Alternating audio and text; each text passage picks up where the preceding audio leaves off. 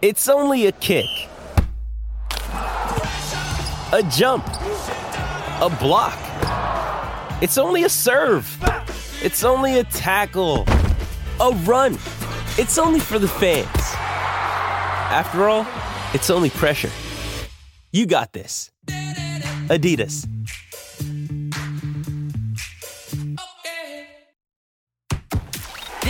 The Royal Blue Podcast from the Liverpool Echo, giving you the inside track on all the big talking points from Goodison Park.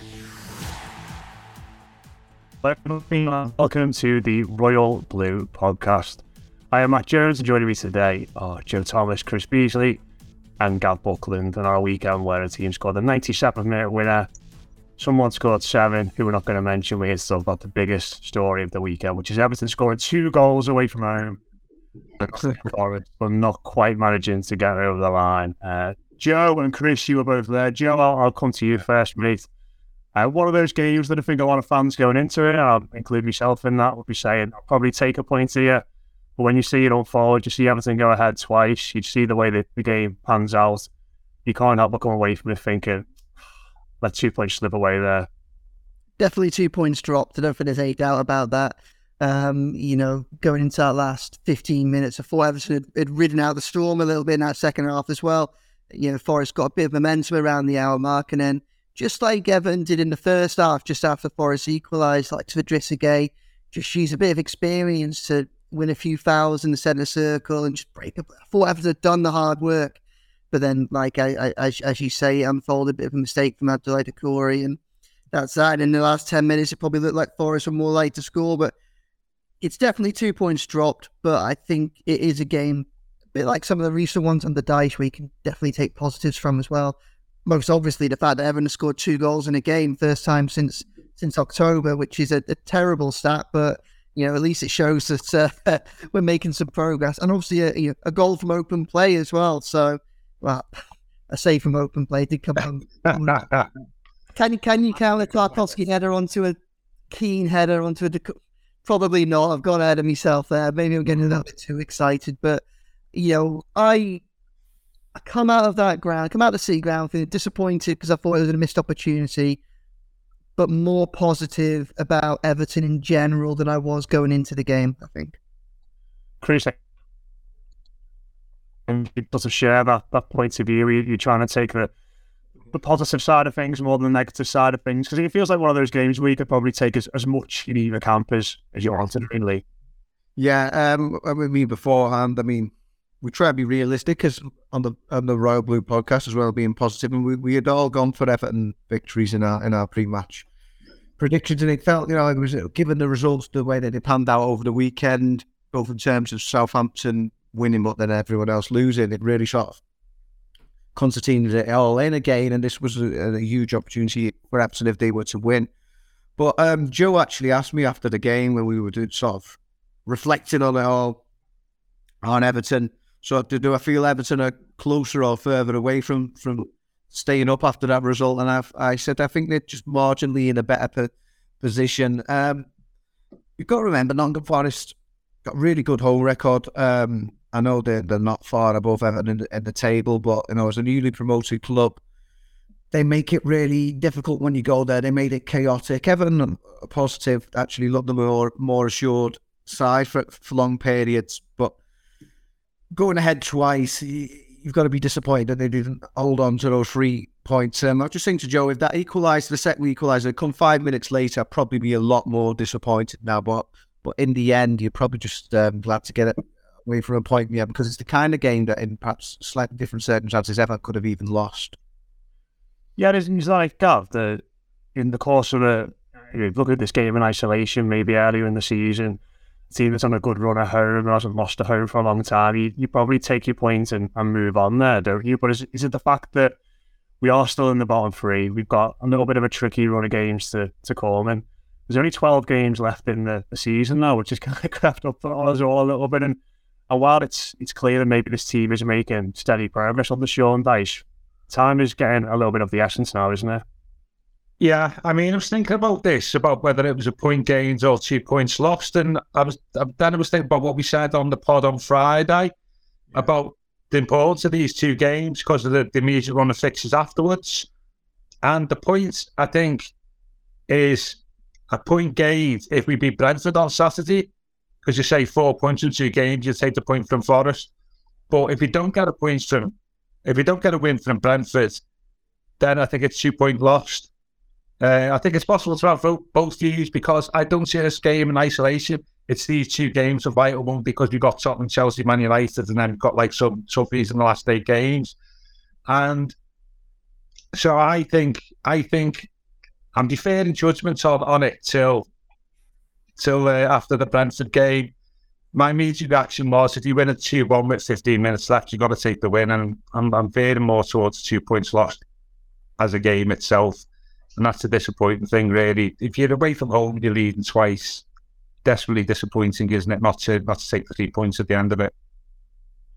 Yeah, 100%. And going back to the start, Joe, I haven't talked up Neal Maupay a lot in his pre-match press conference. Sean Dyche obviously made a decision to drop him. And I go in favour of Demarai Gray leading the line. And it was a decision that paid off pretty early on, wasn't it, with, him sticking that penalty away. And I think that that's going to be one of the, the things I imagine he will take from that game, Sean Dyche. You know, we've tried a few different options at the top end of the pitch and I don't think Gray was amazing by any means, but he seemed to offer Everton something a little bit different, a bit of freshness at that end of the pitch.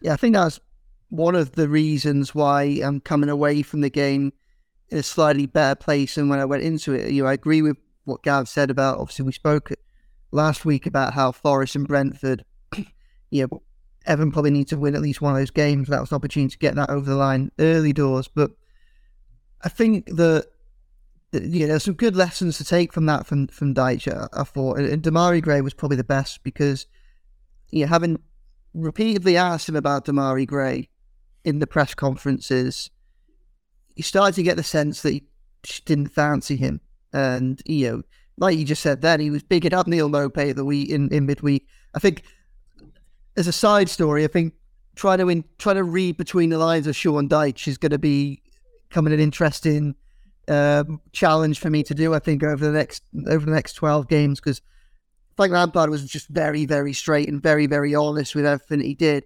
And whilst I'm not saying that Dyche isn't, you know, I think he is very honest and, and, and plays everything straight. But you know, I think if you know, it, it was very difficult to see Demarai Gray starting coming out of the Friday the uh, the press conference on on Friday. So you know, so obviously you've got to try and read between the lines there. But yeah, Dyche um, pick Demarai Gray, and I thought he played well. Demarai, like, he definitely offered more than what Neal Maupay and, and Ellis Simms have done under Dyche's reign so far. Okay, he's not a big target man, and I think in fairness, probably have to make the point that this is probably the weakest defence that he's come up against, apart from the Leeds game. You know, Felipe's experienced, but they're not the best at centre back for us. He got a lot of injuries there.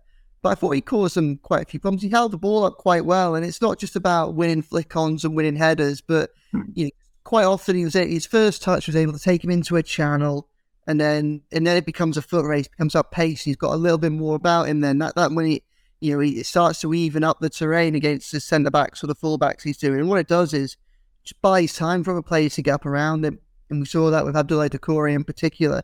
You know, but also with with Dwight McNeil and, and Alex Iwobi. You know, if if if Gray can get that first touch and then you know, get something to chase onto, he can bring other players into the game. And that just worked quite well, I thought, yesterday. And, and you know, Everton's best chances, you know, as we've said, probably came from set pieces to a certain extent and then and from the counter attack as well.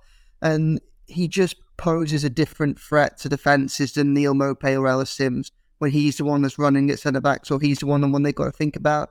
You know, I haven't seen Neal Maupay beat a player very often. You know, Neal Maupay's game I think Neal Maupay's game is about getting in front of that last man and getting the tap in or getting you poking home or and then other than just hustling and harrying and forcing mistakes. I mean, we haven't seen a lot of what his game is at its best, to be honest. But what we haven't done is he, he doesn't seem to be a creative force or a really a weapon whenever in a counter attack. And even in the games where they've played slightly more counter attacking football over over the past few weeks, again, albeit against better sides. So yeah, the Demarai Gray experiment worked. It's still where I think the more this side progresses, the more its limitations are exposed. And I think that you know that was the case at the end of the first half when you know, Demarai Gray had that chance to, to put Everton 3 1 up going into the break. It was a great chance. You know, he probably should have done better. And, and that's where Everton's problem lies. Obviously, they haven't got someone that's just going to put those efforts away four times out of five or even three times out of five. But, you know, it's promising promisingly gone to that position. I thought he caused Nottingham Forest some problems. I thought he helped to bring Everton players into the game in the final third and get Everton up the pitch. You know, we're watching Dyche on the touch on, on, on the touchline you know, all the time. He's urging Evan just to get up the pitch, get up the pitch. Obviously, I know they've got Brennan Johnson, Morgan Gibbs White playing out wide, but they, they sit a little bit deeper. You know, Forest played with Chris Woods, so they had a little bit more freedom to step up because he hasn't got the pace. And, you know, it just worked. It looked, it looked like a type of game plan that could be effective against, you know, those mid table sides to bottom half of the table that Everton are really going to need to pick up points against in the run in. So, you know, I, I I thought it was promising. I went into the weekend thinking Demarai Gray has to start. He has to get an opportunity, surely. You know, some of us have been saying this for weeks, and I thought Dyche had almost ruled him out. In the end, Dyche started him. I think I think Gray played well. I think deserves credit because he fought hard as well. You know, it wouldn't have been easy for him these last few weeks. You know, he did track back, he did put tackles in, he did hustle, he did harry, and you know that could only have boosted his confidence and Dyche's confidence in him, and hopefully it'll be Gray starting again going forward the Royal Blue Podcast from the Liverpool Echo. Another day is here, and you're ready for it. What to wear? Check. Breakfast, lunch, and dinner? Check. Planning for what's next and how to save for it? That's where Bank of America can help. For your financial to dos, Bank of America has experts ready to help get you closer to your goals. Get started at one of our local financial centers or 24-7 in our mobile banking app. Find a location near you at bankofamerica.com slash talk to us. What would you like the power to do? Mobile banking requires downloading the app and is only available for select devices. Message and data rates may apply. Bank of America and a member FDIC. Yeah, I mean, in, in the first half, Chris, that's the most threatening Everton have looked for a long time, I think, as an attacking unit, isn't it? it you know, certainly away from home, and, you know, Joe mentioned there about how Gray helped knit everything together. He obviously has scores the goal. He has a great chance before half time. Um, obviously, McNeil has a shot that Navas does well to tip over. We, we could have had a penalty. And as much as we're all, you know, everyone was very happy that Everton scored twice at half time, it, it could have easily been a lot more, couldn't it? And that, that's kind of the frustration of, of the game, isn't it? In the sense that maybe the attack had just done a little bit more, we could have gone over the line. And then in the second half, if the defence had done a little bit more, we could have gone over the line as well. Yeah, I didn't know. Taking it as, as the whole piece, like we said, it maybe not so bad to escape with a point. But yeah, that, that first half dominance, given how Everton once, you know, they, pegged back once, got themselves in front again, and then had opportunities for, for that third, that third goal. I mean, maybe we shouldn't get too ahead of ourselves, given that the, the absolute paucity of um, goal scoring opportunities uh, they've created and both taken this this season. But yeah, it was disappointing. I thought Gray should have at least done better there. Uh, that chance that he, he had to to add a third. But yeah, he, he, he was a different side. I keep saying he's looking at different ways to score. Obviously, getting more people in the box, have have we mentioned, and that, that the the threat that um, Gray brought. I mean, sort of false number nine. He's not your traditional sort of leading the live player when you've got one up top. But you know, it's not been working with the other options. Uh, be that Neal Maupay or um, Ellis Simms in the derby. He, he offered more than either of those have done recent time. So yeah, it is that frustration when when Everton were on top. Yeah, Forest had their moments after the break, and in the end, perhaps Everton were clinging on a bit uh, as the game finished. But yeah, when they were when their tails were up and they were two one ahead, you just hope that maybe they had that little bit more composure. But you know, it's, it's that gradual thing. We just got to remember that that's where they are at the moment. They are in the bottom three, so maybe maybe it's it's a case of baby steps. Yeah, the the one disappointing thing about the attack for me, Gav, so throwing this forward to the second half now is that I, thought that as Forest came forward, and you know, Joe's mentioned got players like Felipe at the back who aren't necessarily the most mobile. I thought we'd have chances on the break, certainly with Gray and his speed and Iwobi's ball carrying ability, and McNeil, he's been a, lot better recently. But I mean, and you know, we'll come on to talk about the defending. Everton did in the second half a little bit, a little bit later on, but as an attacking force in the second half, they, they just kind of ceased to exist a little bit, didn't they? Well, just as an offensive force, full stop, didn't he? Um, I think that's fatigue, isn't it? And some of this goes back to our lack of options on the bench and the fact that we could only. I mean, I'm not sure of the times of the substitute was in a minute from the end. We brought both subs on. Yeah. you would like to think that in a perfect world, winning 2 1, we can bring a couple of pacey attackers on after 70 minutes, say, something like that. Um, to, as you say, take advantage of the, the spaces um, in Forest defence. But we didn't have the that players who played three times a week after a really tough outing at, at Arsenal. And the legs weren't there, Matt. I think probably the desire was there, but the legs weren't there, and perhaps you were a little bit overprotective of our, our league. But I was disappointed in a couple of players yesterday. Onana, for me, yeah. didn't do enough. I thought he was disappointing. In, in those sorts of circumstances, I'd expect his youth and physique and, and his his characteristics, physical characteristics to, to, enable us to get up the pitch faster, but he did, did nothing really for me. Was it they have 32 touches or something?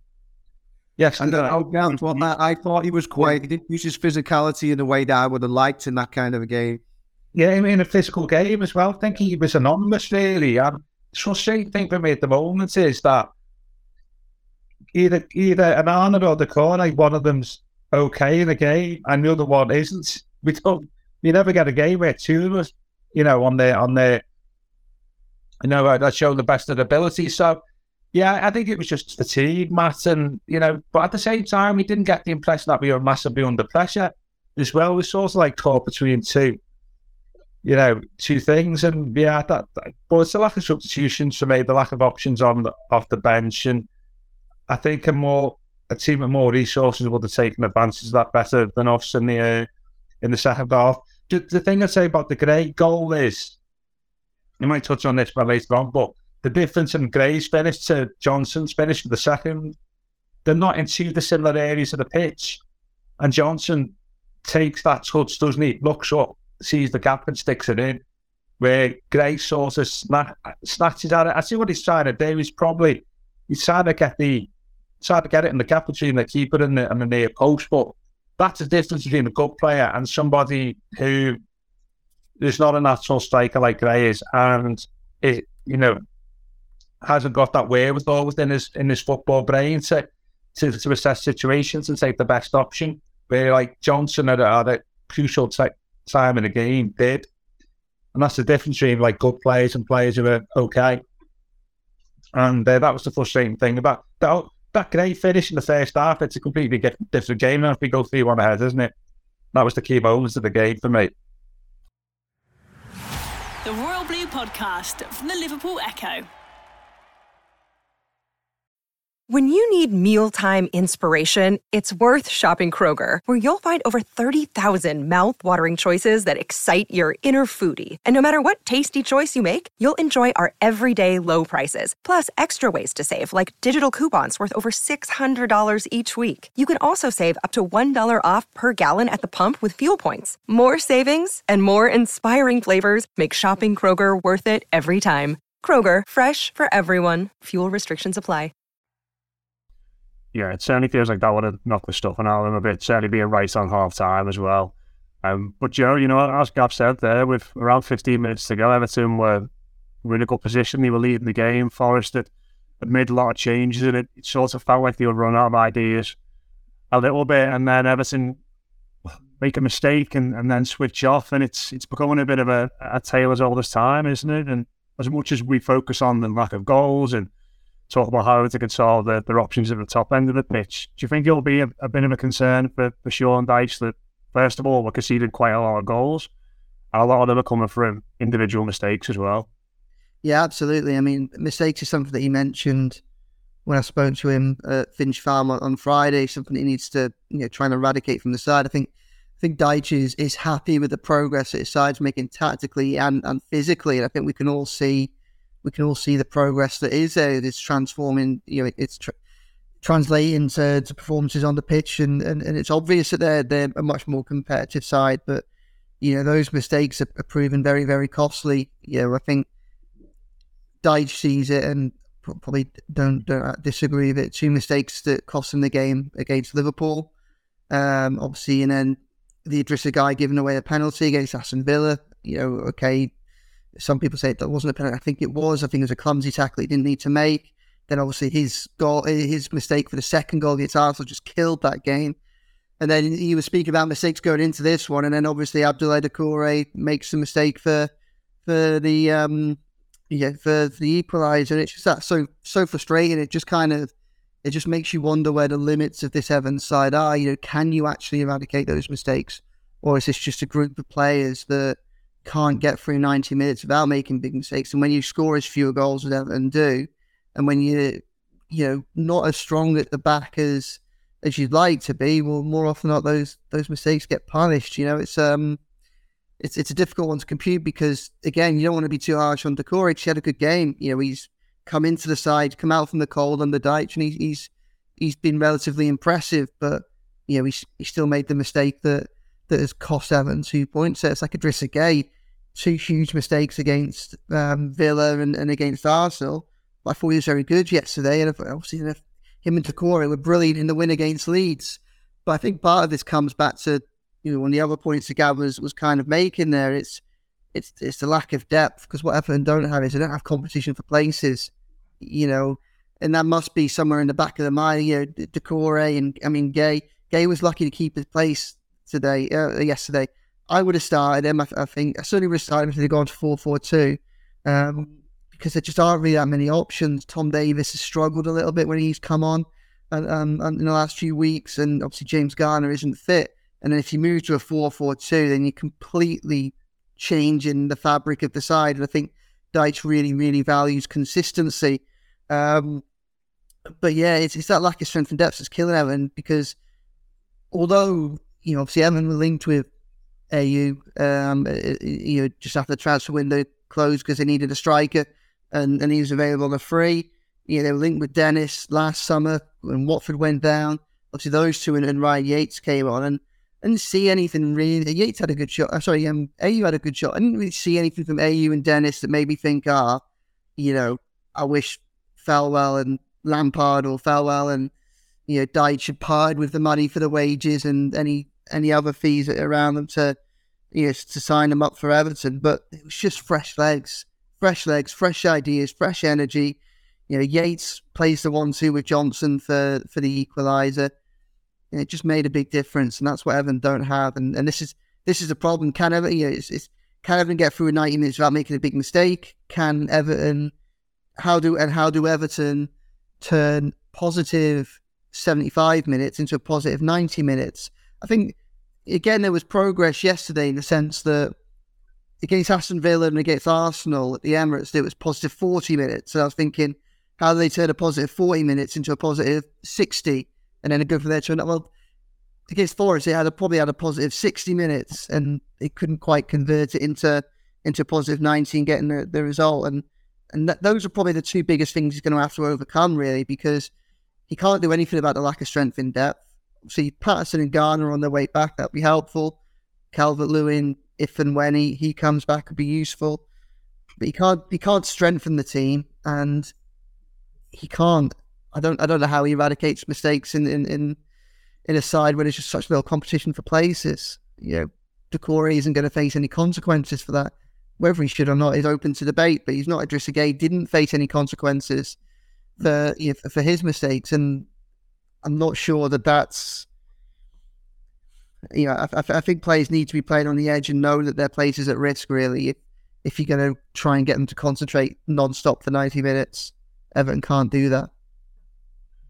Yeah, I mean, I was following the game, obviously back back at the office and monitoring social media, and there was constant streams of we need to make a change, we need to make a change, and then when Tom Davies and Neal Maupay come on, it's a case of oh no, not them too, and it kind of feels like where we are, Chris. I mean, you, you guys are in the ground, and obviously, when you, you're in the stadium, you, you get a sense of the manager needs to do something here. You know, feel like there needs to be some urgency.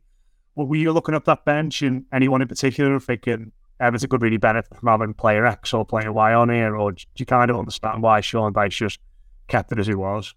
Yeah, that that's the problem, then, Matt. Um, they did make they did need to make a change. We could all see that, you know, even laymen like ourselves, you know, we're not an experienced manager like Sean Dyche, but you know, we're football people, we can see that. But if he does he trust who, who's on the bench to, to, to make a to make a change? I mean, Tom Davies only came on after 89 minutes, but he did it like there was a horrendous moment in the middle when uh, he made a, a, mess of things. And um, yes, so you know, do you really give somebody you know the last 20 minutes or something like that? So we're crying out for that, but yeah, there's it's that chronic lack of options because where they've got a surfeit of centre backs, uh, you know, you could play about six of them. You're not going to do that to change a game. Suppose you could just like bring it low down and just try and shut up shop, but it'd be a bit ridiculous, wouldn't it, from a sort of the, the team shape point of view? But yeah, it's just not got options in those. As, Gav says, you know, a couple of speedy forwards last 20 minutes, something like that. I mean, you could, I, I suppose you could have, uh, the option could have been you brought on Maupay and Simms and sort of got, certainly after Forest went 2 2, but do you dare open it up there as much as we're saying we're disappointed Everton only took a point? Do you really start to go 4 4 2 for the last 12 minutes or something like that? He ended up losing three or four. So, yeah, that's the conundrum that he's faced. It's obvious that he did need those fresh legs and he did need extra energy after what has been three tough games in a week. And that was a real end to end game. I know probably got a certain sense of that watching it on TV, but being there in, in the stadium, it, it was wild at times. It was absolute chaos. I mean, I was speaking to Michael Ball earlier for his column, and he was he, he almost compared it to like a cup tie or even a championship game, and the fact that Everton were being sucked down to that level. So yeah, they desperately needed the bodies, but Dyche is still new to the job, and I'm not too sure how many of those substitutes he certainly trusts, certainly in terms of um, making a positive contribution.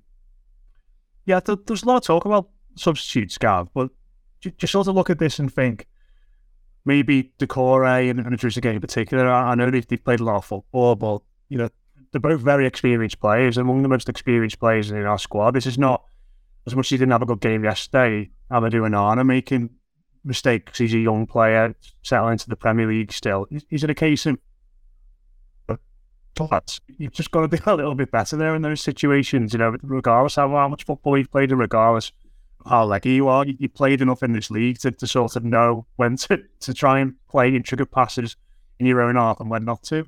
Yeah, yeah. I mean, you wouldn't, you wouldn't I mean fatigue. I don't think um, Gana Gueye's mistake at Arsenal was down to fatigue, wasn't just before half time. Just poor decision making, isn't it? Didn't Seston just having a look, I think, before it came on there, thinking Dyche six games, opposition made 23 substitutions, Everton 16. And off, off those 16, 10 of them have been Simms, Maupay, and Davies. And very rarely made substitution before the 70th minute. That just shows you our, our paucity of options on the bench and who we can bring on. Yeah, I, I just felt physically at the end yesterday. We look, we look, some some of our players looked out on the field, didn't he?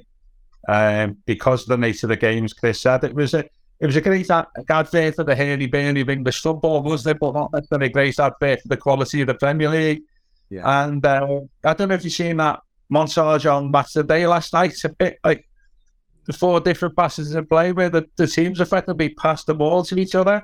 Oh. And yeah, I, I I, just thought we were about northeast, but that makes it a, a weirdy point to me in in that context at the end. Yeah, and we and we went we didn't have the, the legs to to, uh, to take advantage of the, of the gaps that the way the way in Forest's Forest defence. I think Gray as well, though he's got pace. He has a habit of holding onto the ball too long, doesn't he? And not releasing it when when we're on the break, and that's cost us at least one goal this season. So yeah, I think fatigue now doesn't excuse mistakes, but it, it, did excuse use a thing called last 15, 20 minutes yesterday. Do the comment from yesterday, don't whether mentioned this, but no the first goal, did you, do you think Pickford was a false? As well. Do you think he should have parried the ball better? I think he's got a little bit of a habit in his game where he probably doesn't push it quite far enough at times. He was very similar to the goal that we conceded against the Goodison, wasn't it? Um, but I think I think that would be I'll be more critical of Michael Keane if I give my opinion for that goal than, than Jordan. Yeah, yeah. I mean, he did. He, he parries it. You know, he's supposed to parry it towards the corner flag, aren't he? But he parries it sort of back into the danger area, and he got away with one in the second half, didn't he? Where Johnson slipped, and if Johnson had stayed on his feet, he probably may have had a tapping for their for their goal. Right? And I think I just thought Pickford. I thought I'd be looking at him there saying he should be doing better there because you goalkeeper shouldn't carry the ball back into the danger area. I, I know some of our defenders, as well as Keane, sort of went asleep. But I don't think he's beyond criticism for the first goal. Um, and I say nearly did the same in the second half. But anyway, it just I know what you're saying about fatigue, but our options are those stats say a lot, don't they? Opposition make fifty percent more substitutions than us, and the ones that yesterday a minute to left, minute left, so they're not really subs, are they? In terms of affecting the game, and um, that's that's the concern for me. The Royal Blue Podcast from the Liverpool Echo. This episode is brought to you by Shopify. Whether you're selling a little or a lot, Shopify helps you do your thing, however you cha-ching. From the launch your online shop stage, all the way to the we just hit a million orders stage. No matter what stage you're in, Shopify's there to help you grow. Sign up for a $1 per month trial period at shopify.com slash special offer, all lowercase. That's shopify.com slash special offer. I mean, I was, I was going to quickly um, throw to you, Bees, actually, about Pickford, because you, you gave him man of the match in, in your play. Yeah. So it'd be interesting to get your thoughts on that, because I think, I think for me, after it goes to 2 2, he does really well in making a couple of good saves and, and helping Everton preserve the point from, from that point on.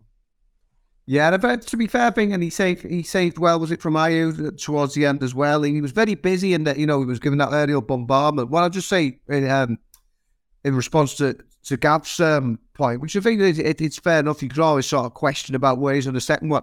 When you when we're we're going back to a, a, favourite subject of both Gav and I, uh, Neville Southall. When we're when we're um, questioning any sort of Everton goalkeeper and excellence, when you watch all those um, big Nev saves back on the footage, it's amazing how many second time around rebounds Nev gets to. He saves the first one, and then he gets up and he saves the second one as well, and that's what's truly made him the best goalkeeper in the world.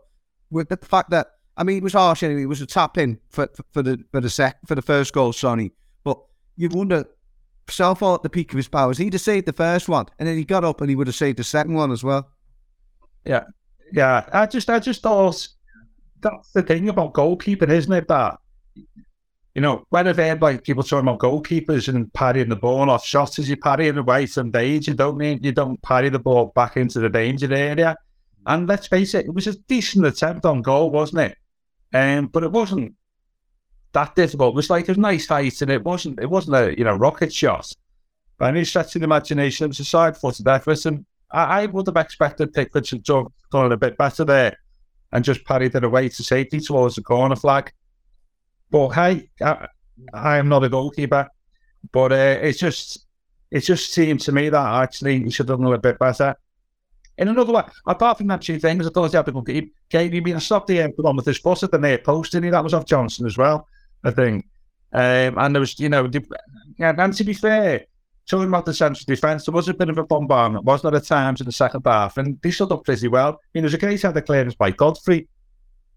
Uh, the days, then he's thinking, oh, they're in here, he just got his head in the way. And he did a bit, Godfrey, for all his faults at Arsenal, and I know he was sort of, can be a bit of a liability, bring out the break, and he read it really well, didn't he?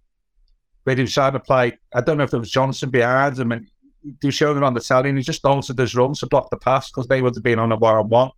So, you know, we, we did show some defensive resilience yesterday, which is encouraging. One other thing I wanted to speak about as well is another type of resilience in, in a sense, Joe, is that Everton under Sean Dyche seem to really enjoy getting into scraps. Uh, they've been banned three times now, I think, since he, he took over. Uh, it looks like there might be another one on the way after yesterday because there's a few little flashpoints. And, and, and listen, it's one of those things as fans, isn't it? We all, when the team's not doing well, you, you want more fight. You want to see players get in the face of the opposition, get in the face of the referee. Um, and I'm sure people in the away end and watching on was were loving that yesterday. Um, but the way these fines are coming in, it's, it's a bit like having another player on the books, isn't it? Having to pay hundred grand a week or so. Um, what what what are your thoughts on it? Is this something that you think is just going to carry on, or is it? Do you look at it now and think maybe we need to put a bit of a lid on it? It's definitely going to carry on. That there's, there's, there's, there's, there's no there's, there's just no doubt. So two fines already under Dyche, three for the season. So so far this season, haven't been fined under fifteen thousand pounds um, for for the flare ups. I actually asked Dyche about this um, after the Leeds game because it was obvious a second charge was coming, and my impression from him was he he didn't care. Um, I think in his view, he wants his players to show fight, obviously within the the, the, the limits of the game. And I think he views the the punishment system as it is. Obviously, he can't say this, um, but I think he views the system as it is now as just a bit uh, incredibly flawed, really, and that the FA are uh, uh, clamping down on you know scuffles and that which are largely harmless. You know, he doesn't see an issue in them as long as like punches aren't getting thrown and people aren't getting hurt or injured. You know, I think he's more than happy. I think he sees it as part of the game and he sees it ridiculous that it's being policed uh, as sensitively as it currently is. So I I don't think that. Well, when I asked him at the time after Leeds, I said, "Are you having any words for your players to say, look, just try calm it down?" He said, "No."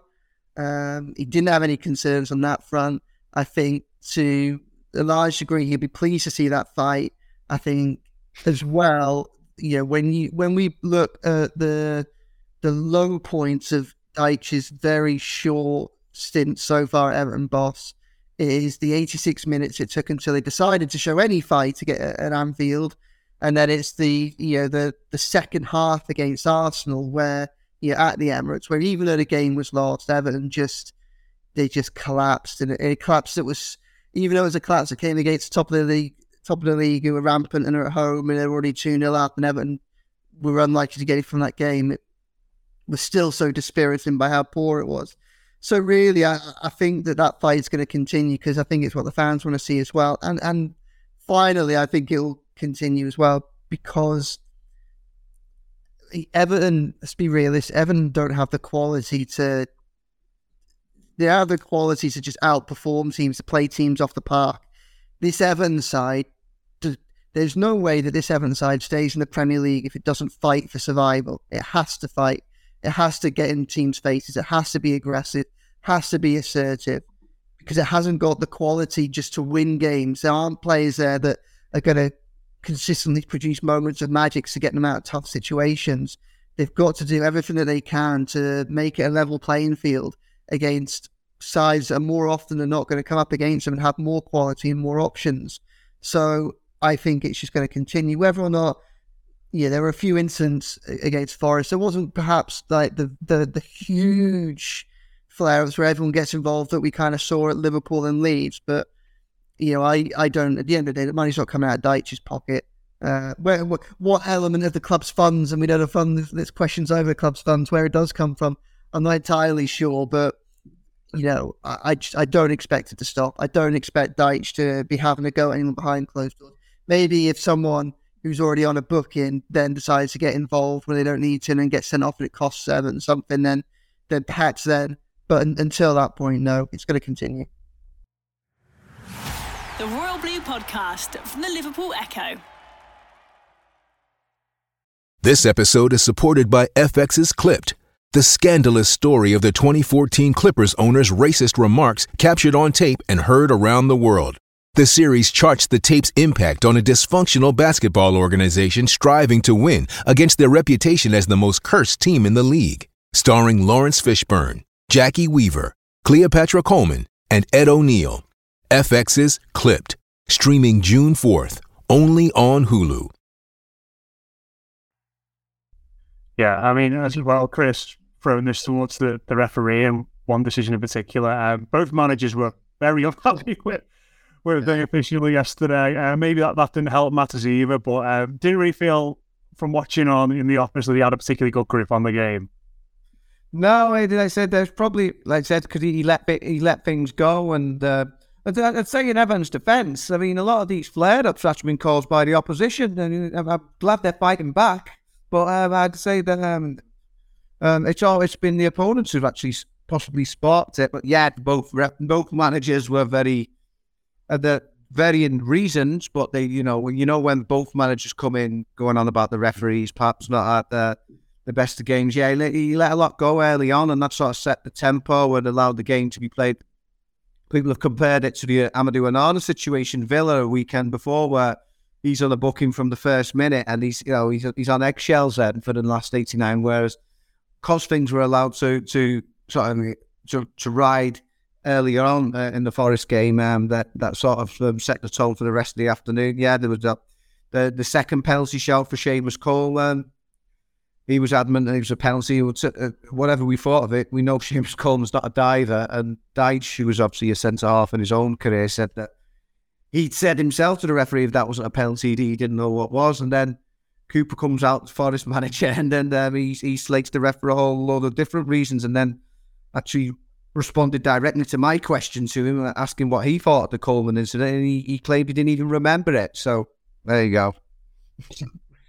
Yeah, Gav, any, any complaints about that non-penalty award for you? I'm seeing uh, on Ref Watch this morning again, Dermot Gallagher, surprise, surprise. If the referee did get it right, I would, my, my, only, my only comment on it is considering VAR supposed to, and the, the person brought in, supposed to be all seeing and, you know, covers every angle and stuff. The television camera angles were just inconclusive, weren't they? And I find that hard to believe when we play so much trust in VAR. You can't see.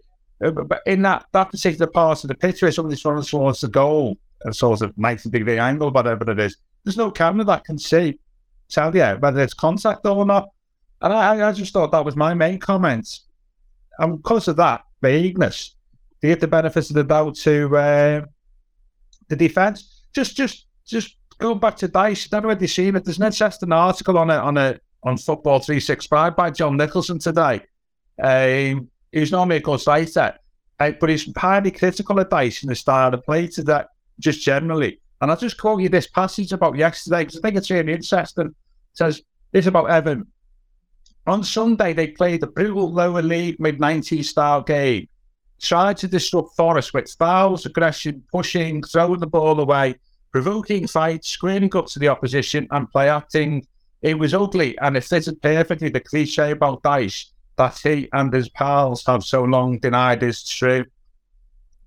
So now, like a kick straight from the trend, then that Gav.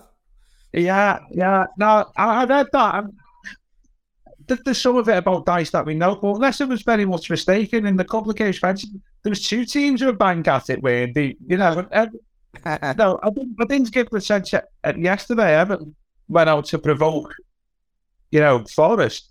I just felt the sense that it was a massively important game for both teams, and there was a lot of jeopardy around the game.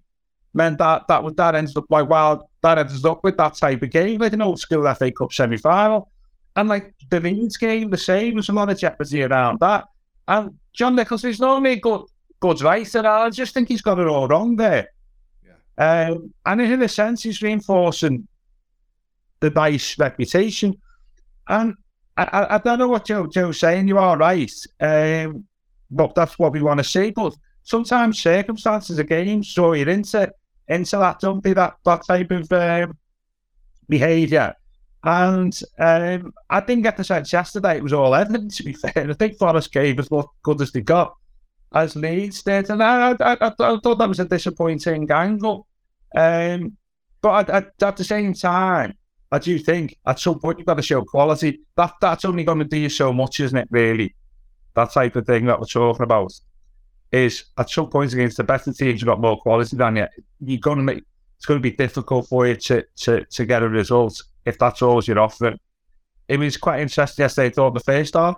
I think you wrote something like, um, something, Jones, something you're not written many times on Twitter during the game was Everton so showing a coherent attacking policy or something like that, you know, which we've not done. And I thought we did being quite fluid in the first half on occasions up front. Uh, and I think hopefully we see more of that in the last, you know, 11 or 12 games. But I just thought that was a bit of a cliched criticism by on Football 365, which was not necessarily true. Yeah, I tend to agree. And I read that piece this morning and thought it missed quite a lot of context. But uh, there we go. Um, we will leave it there this week here on the Royal Blue podcast. Uh, if you haven't already, do go and check out all the great work from Joe and Chris from the City Ground yesterday and all the great coverage around the game. Uh, we will, of course, be building up to that massive game now at Goodison Park against Brentford on Saturday throughout the week on all the Liverpool Echo pages. Another, podcast coming out later in the week as well. But cheers for tuning in. Cheers to Joe, Chris, and Gav. That's been your Royal Blue podcast. We'll speak to you again soon. You've been listening to the Royal Blue podcast from the Liverpool Echo.